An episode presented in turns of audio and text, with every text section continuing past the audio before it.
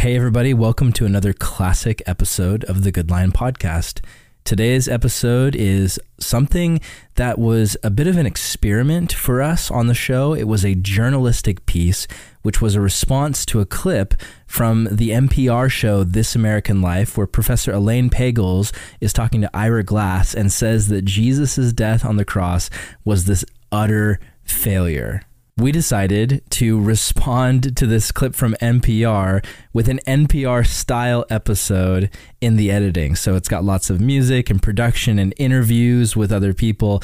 I think you're really going to enjoy it as we dive into the question Was the death of Jesus his greatest failure or his greatest victory? Let's jump into this classic episode from season three of the Good Lion podcast.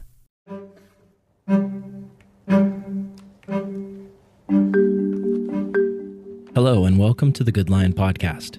I'm Aaron Salvato, and today we're going to be taking a moment to respond to a cultural critique about something we Christians consider very important Jesus' death on the cross.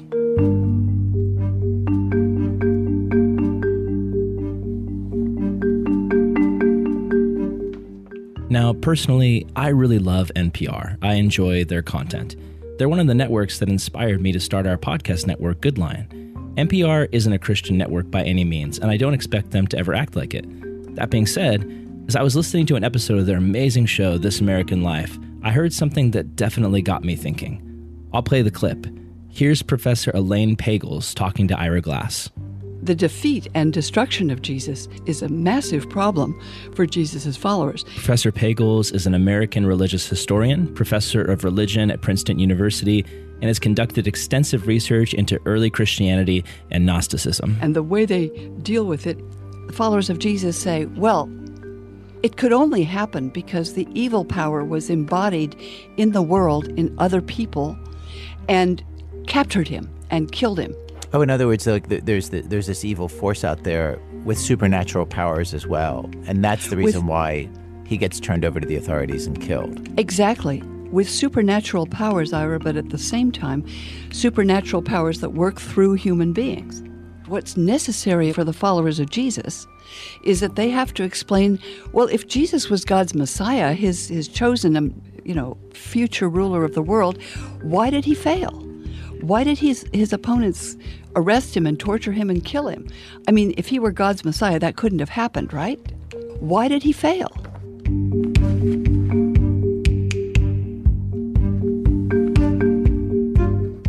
And there you have it. Professor Pagels lays out the question Was Jesus' death on the cross a failure? And if so, why did he fail?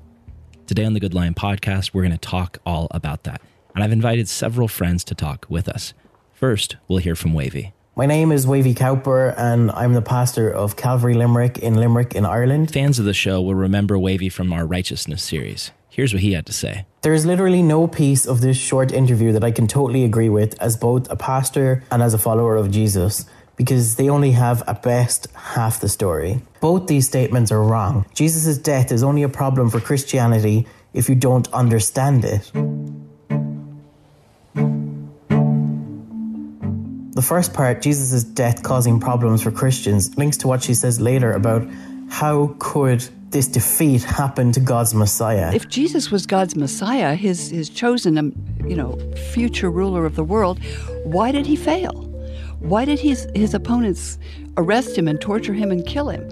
I mean, if he were God's Messiah, that couldn't have happened, right? Believe it or not, that was a very prevalent view in Jesus' own time. There's a lot of Bible verses in the Hebrew Bible, or what Christians call the Old Testament, that talk about God's anointed one, his Messiah, coming in victory. The Jews in Jesus' time grew up with this vision of their Messiah riding on a white horse with a sword in his hand, ready to take out the Roman Empire that was dominating them at the time. Many people in Jesus' day believed that the Messiah, he'd come in victory, he would defeat the Romans, and he would re-establish the free kingdom of Israel under his rulership. So, if that's the view of the Messiah that you have, it's a small wonder that you would consider his death a failure.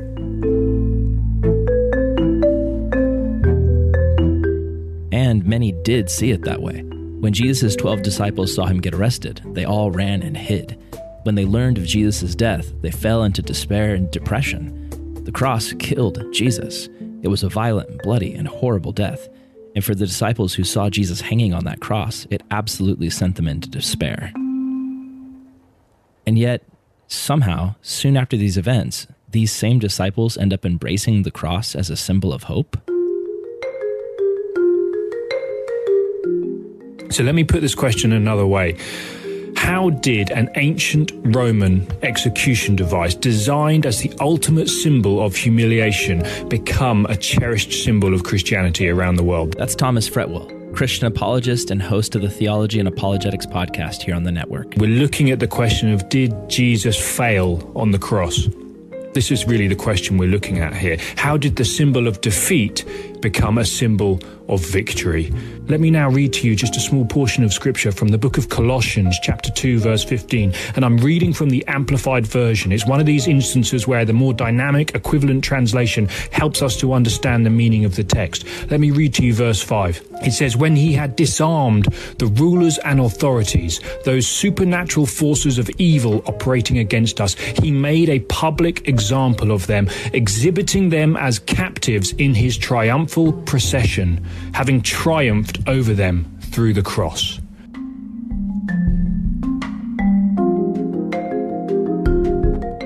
Now, what, what's this referring to here? What is, what is the what is Paul, the author, trying to help us to understand? Remember, this is the context in which it was written is first century Rome. That was an honor and shame culture. The Romans used a shaming ritual when they had defeated another nation in battle, when they had a great victory, what they would do is they would have a parade, a procession, where they would exhibit all of the plundered treasures. And at the end of this procession would be the captives that they had taken prisoner from this defeated nation. And at the end of that chain of captives would be the king, the leaders and the king of these conquered peoples, ashamed and humiliated. And right at the back would be the defeated king. And he was killed as the rest were taken into slavery. This is what the Romans did. We actually have evidence of this in the Arch of Titus from 70 AD when the Romans sacked Jerusalem, and you see them carrying off the treasures of the temple. That's a Roman uh, processional. This is what they did. This is the language that Paul is making reference to here, because everyone would have been aware of these things. They were very awe inspiring and, and proud moments in Roman history. And this is the image that Paul is really getting us back to here. But what he's actually saying is he's flipping it. In Jesus, you see, God did what a Roman general would do at the end of a triumphal procession. At the cross, all the spiritual forces were actually being led in a procession by the victor, and the victor was Christ. So Paul writes that while Jesus appears to be overcome by both the dark spiritual forces and the dark human forces, in reality, the cross was Jesus taking the dark forces captive and parading them around. Wow, powerful stuff. And it's interesting that Paul would say this. Here's musician Tanika Wyatt explaining how before Paul met Jesus, he actually hated him. Through human wisdom, Paul knew better than to serve what he perceived as this false, weak Messiah.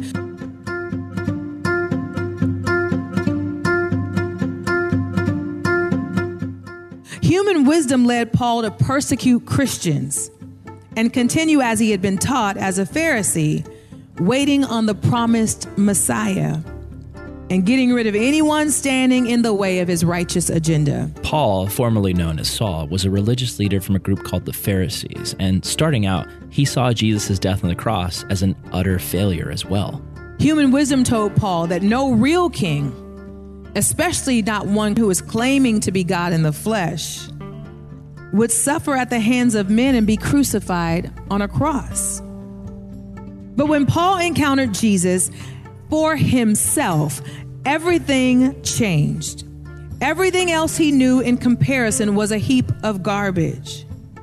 You have to understand he was the quintessential intellectual of his day, a Pharisee among Pharisees. If you didn't grow up in church culture, a Pharisee was a member of an ancient Jewish sect, distinguished by strict observance of the traditional and written law, and they had a severe superiority complex. Paul would say that he was the best one.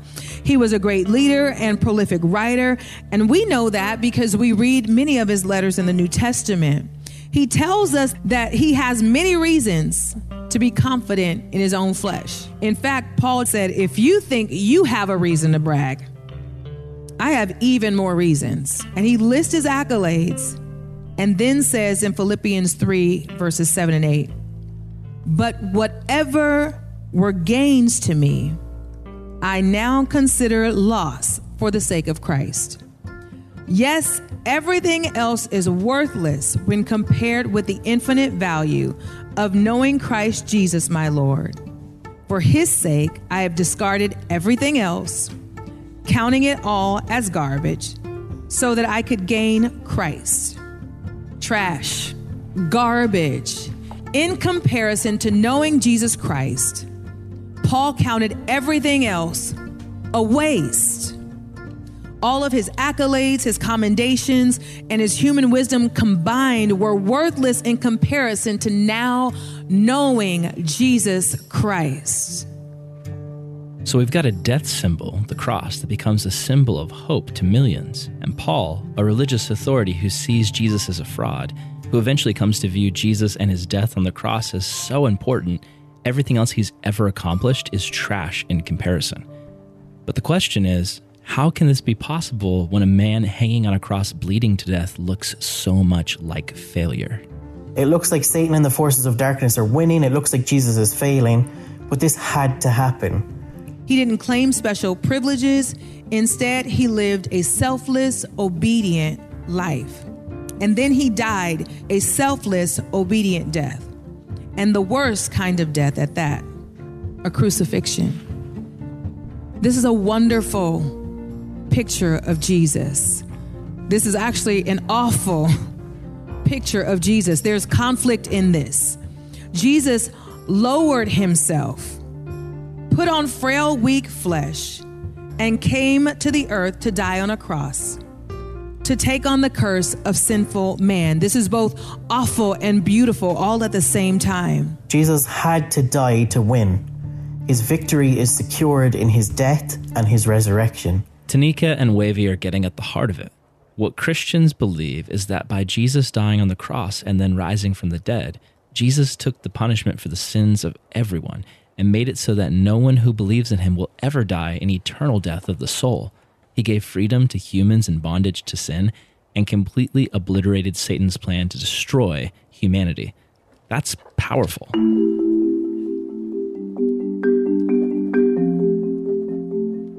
When we accept Jesus and we answer his call by saying yes.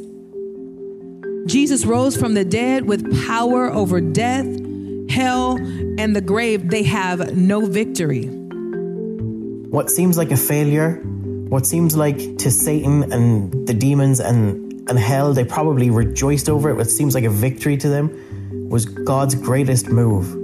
So then, what's the main reason his death seems like a failure at first glance? I'd say obviously it does depend upon your worldview. Those who look at this question for, and they have a non biblical worldview, probably a secularist or an atheist worldview, they do see death as the end. Within their perspective, death is the end. That does seem like uh, an, an end, a defeat. But to those of us who have a biblical worldview, we know that death is not the end. And we know that, in fact, death is described as a defeated enemy because we know one who has power over death. And this is what the Christian church has always proclaimed.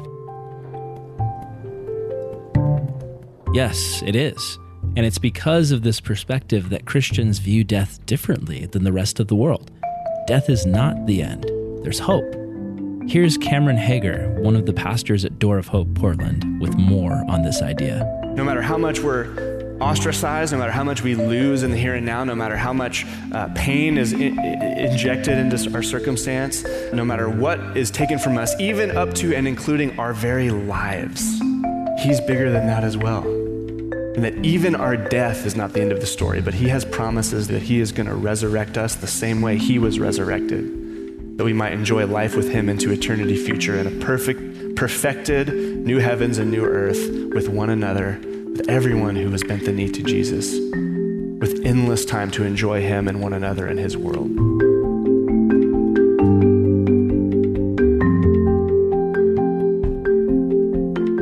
The second issue about the forces of darkness being supernaturally responsible by working through humans is partially true. Oh, in other words, like there's the, there's this evil force out there with supernatural powers as well. And that's the reason with, why he gets turned over to the authorities and killed. Exactly. With supernatural powers, Ira, but at the same time, supernatural powers that work through human beings. But again, it's only about half the story because Jesus himself said that no one can take his life.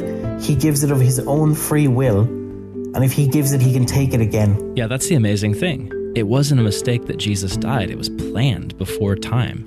He knew from the beginning that humans would need to be saved, and this was always the plan that he had in mind.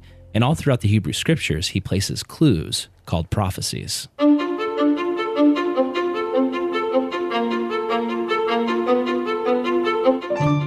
The Old Testament, the Hebrew Bible, it also talks about the Messiah coming as a suffering servant. Isaiah wrote in chapter 53, hundreds of years before Jesus was born, and it describes what will happen to the Messiah. It says, He was despised and rejected by men, a man of sorrows and acquainted with grief, and as one from whom men hide their faces. He was despised, and we esteemed him not. Surely he has borne our griefs and carried our sorrows, yet we esteemed him stricken, smitten by God, and afflicted. But he was pierced for our transgressions, he was crushed for our iniquities. Upon him was the chastisement that brought us peace, and by his wounds we are healed. All we like sheep have gone astray, and we have turned every one to his own way. And the Lord has laid on him the iniquity or the sin of us all. If I read that to you and told you it was from the New Testament and it was talking about Jesus, you'd believe me because it's so on point. But it was actually written around 700 years before Jesus was born. God always predicted that Jesus, the Messiah, would die. Even back before Isaiah, way back in the Garden of Eden, God makes Adam and Eve a promise after they first sin, and he says he will save them, he will make a way to save them. But he puts it like this speaking to the serpent that Satan appeared as, he says, I will put enmity between you and the woman, and between your offspring and her offspring. He shall crush your head, and you shall bruise his heel. So God tells Satan that a descendant of Eve will crush the head of the serpent, will crush Satan's head. But in the process, Satan would wound Jesus. And that's exactly what happened on the cross. Peter in his first public speech about Christ on the day of Pentecost, said, Men of Israel, hear these words Jesus of Nazareth, a man attested to you by God with mighty works and wonders and signs that God did through him in your midst.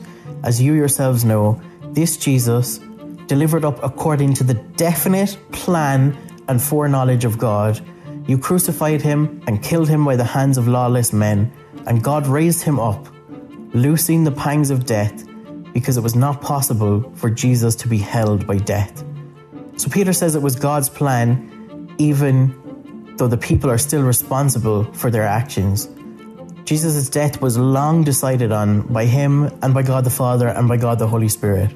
And it didn't come primarily by the supernatural forces of darkness, as if they were able to defeat Jesus. It is said that all heaven is interested in the cross and all hell fears the cross. It is only men who are ignorant of it. However, this should not be our position, brethren, because we know and we love the one who died on the cross. This is why Paul says, May it never be that I would boast, except in the cross of our Lord Jesus Christ. We remember what it cost, yes, but we also rejoice in what was accomplished in that moment. The cross can seem like the greatest act of hatred but God uses it to show his great love for us. To us, it can look like the cross is a failure, but it's actually God's victory shown in Jesus' resurrection and his current place in heaven at the right hand of God. He had equal status with God, but didn't think so much of himself that he had to cling to the advantages of that status no matter what. Not at all. When the time came, he set aside the privileges of deity and took on the status of a slave, became human. Having become human, he stayed human. It was an incredibly humbling process. No evil, supernatural power working through humanity or otherwise could ever defeat him or overcome him.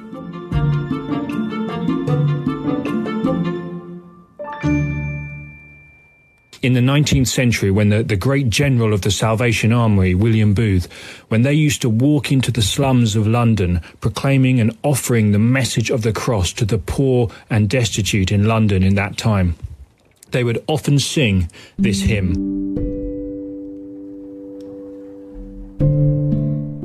Onward Christian soldiers marching as to war, with the cross of Jesus going on before.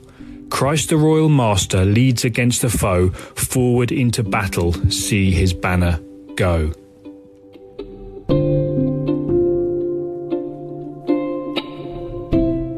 Were often met with violence, with jeers, with riots. People would throw things at them. You see, the cross still evokes these sorts of passionate responses. Ultimately, this is a spiritual battle that we are involved in, and it is through the cross of Jesus Christ that we actually have the victory. This is what William Booth knew. It is through the cross that men are freed from Satan's clutches. Here's Pastor Josh Corey of Frontline Church in Oklahoma City talking about what that bondage looks like. There's a pantheon of gods that tell beautiful lies. They promise to make your life better. They promise to answer the deep questions you have about identity. They promise to give you security. They promise to give you comfort. And the problem with all of these little g gods is that they're liars. They're liars. They can't change you. They can't save you. They can't redeem you. And one of the beautiful things about Jesus Christ the Son of God that was born of a virgin and took on flesh and lived the perfect life that we can't and went to the cross to carry the shame and the pain and the punishment of our sin, who rose from the dead historically, not in terms of mythology and mere human poetry, but who really literally came back from the dead and appeared at one point to 500 people at one time. The thing about that Jesus and what he taught and what he did and what he's doing is that he loves you so darn much, he's willing to confront the gods that promise freedom and give you bondage. It's a very powerful imagery of spiritual victory by Christ. And it's what Booth knew when he had the cross of Jesus marching before. This is why the devil hates the cross, because it disarmed him and it took away the power of death. And in that sense, Jesus did not fail. He succeeded in what the Father sent him to do.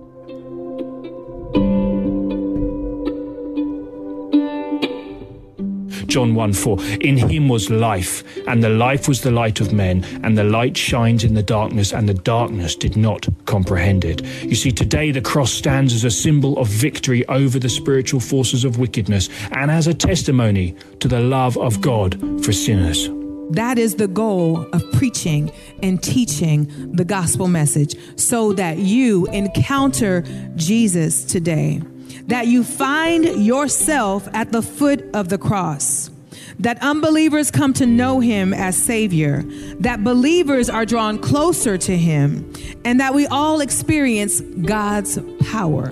The power is not in the symbol of the cross, but the power is in the reality of the cross, a reality that is rooted in real history in this world. What happened on the cross? The cross changed everything. Nothing was ever the same after the cross. On that hill, 2,000 years ago, all of history and prophecy converged, culminating in that one moment that we now call the crucifixion. And that cross inspires people all around the world to do radical things.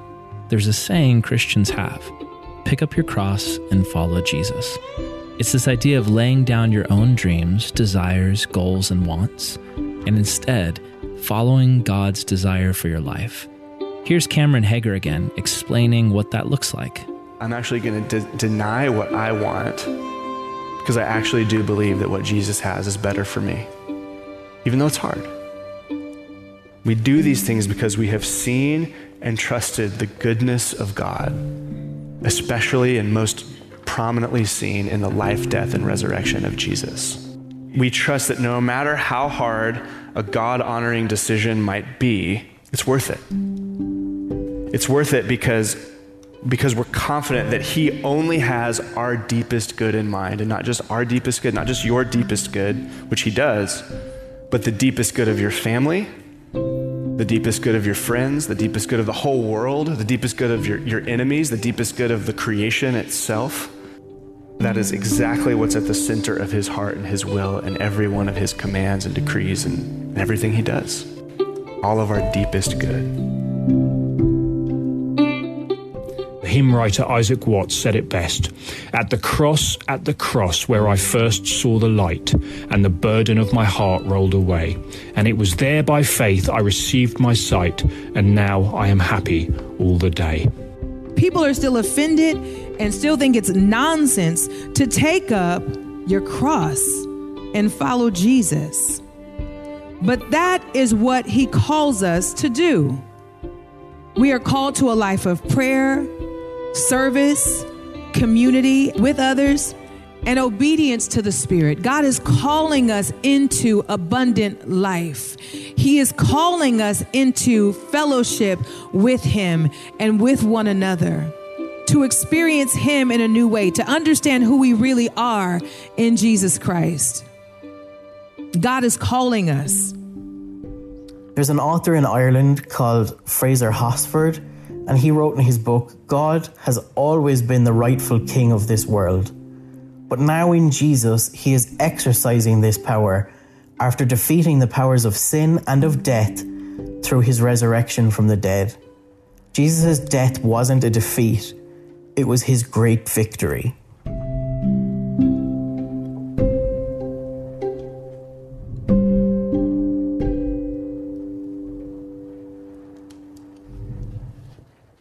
Thanks for listening to this special episode of the Good Lion podcast. We hope it's encouraged you, equipped you, and helped you think. If you like our show, please take a moment to give us a review on iTunes. It helps so much. If you have any questions or feedback on today's episode or anything else, you can email us at goodlionnetwork at gmail.com. We also have a new group chat on Instagram that you can join. Just send us a direct message letting us know, and we'll add you to the chat. The Good Lion podcast is a production of Calvary Global Network, and it's produced by myself and Brian Higgins. Our show is a part of the Good Lion Podcast Network, a network of Christian podcasters that Brian and I started with our friends. Check out our website, goodlion.io, where you can find a ton of other Christ centered, encouraging, and equipping podcasts. Our goal at this ministry is to reach people all over the world with Christ centered content. If you like what we do and you want to support us, go to goodlion.io slash support. Thanks for listening, and we'll see you next time.